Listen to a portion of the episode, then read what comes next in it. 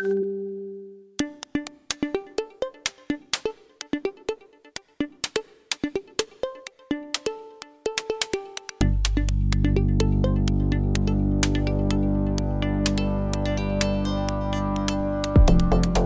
Hello people, ¿cómo están? Nerviosos, ansiosos, preocupados. Mira que me han quemado las redes con el tema de las elecciones en Estados Unidos. Yo creo que en Cuba hay más gente a las expectativas que en el propio vecino del norte. Nada, lo que sí está claro que este ha sido y será un suceso mediático y por supuesto Cuba Debate ha llevado la cobertura minuto a minuto. Ya estás listo sobre esto y un poco más hablamos hoy en las 3 del día. Dale play, engancha tus audífonos a todo lo que da y por si acaso, si es la primera vez que nos escuchas, bienvenido o bienvenida. Gracias por elegirnos.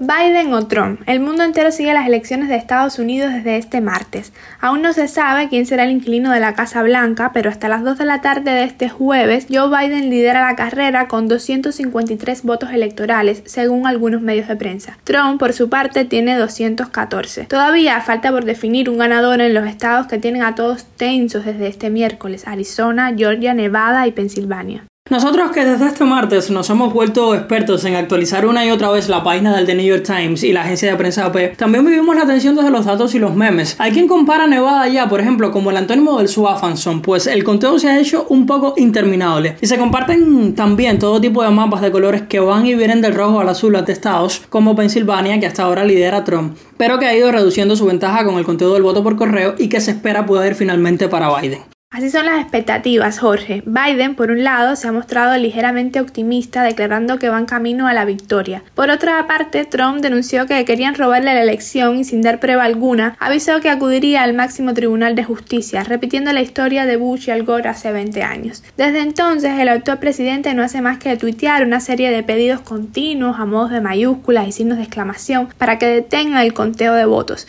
que la red social Twitter ha marcado casi todos con su advertencia de desinformación.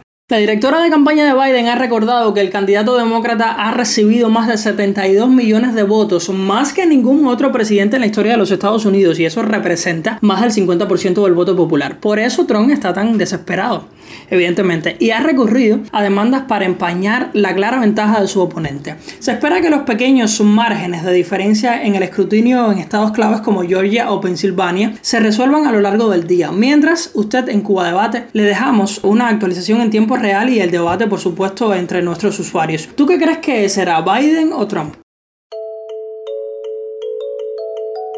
El podcast de Cuba Debate. Puedes encontrarnos en www.cubadebate.cu slash columna slash podcast y también puedes hacerlo en www.speaker.com slash user slash cubadebate. ¿Ya lo tienes? Entonces, dale play al debate. Por primera vez en una declaración oficial, Estados Unidos reveló la presencia de tropas cubanas en Angola en noviembre de 1975. Calculaba entonces que el envío había sido de 15.000 hombres.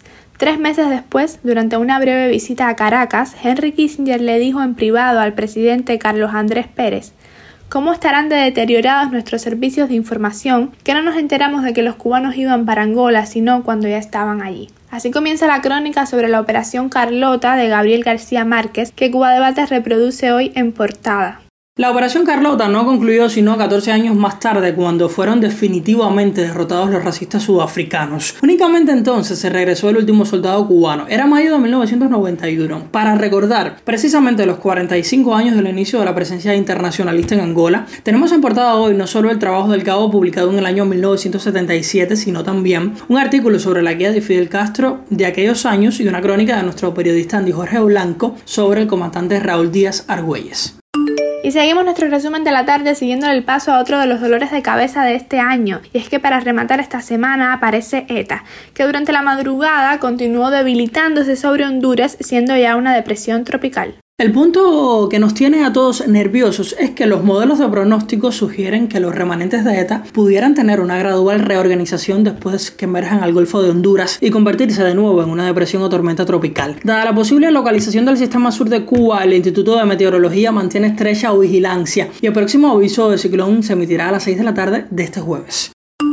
Casi al despedirnos, le actualizamos sobre la situación epidemiológica de hoy. Al cierre de este miércoles se confirmaron 40 nuevos casos de COVID-19 en Cuba y se procesaron casi 9.000 muestras. 38 fueron contactos de casos confirmados y 2 permanecen sin fuente de infección precisada. Pinal del Río continúa siendo la provincia con la situación más complicada.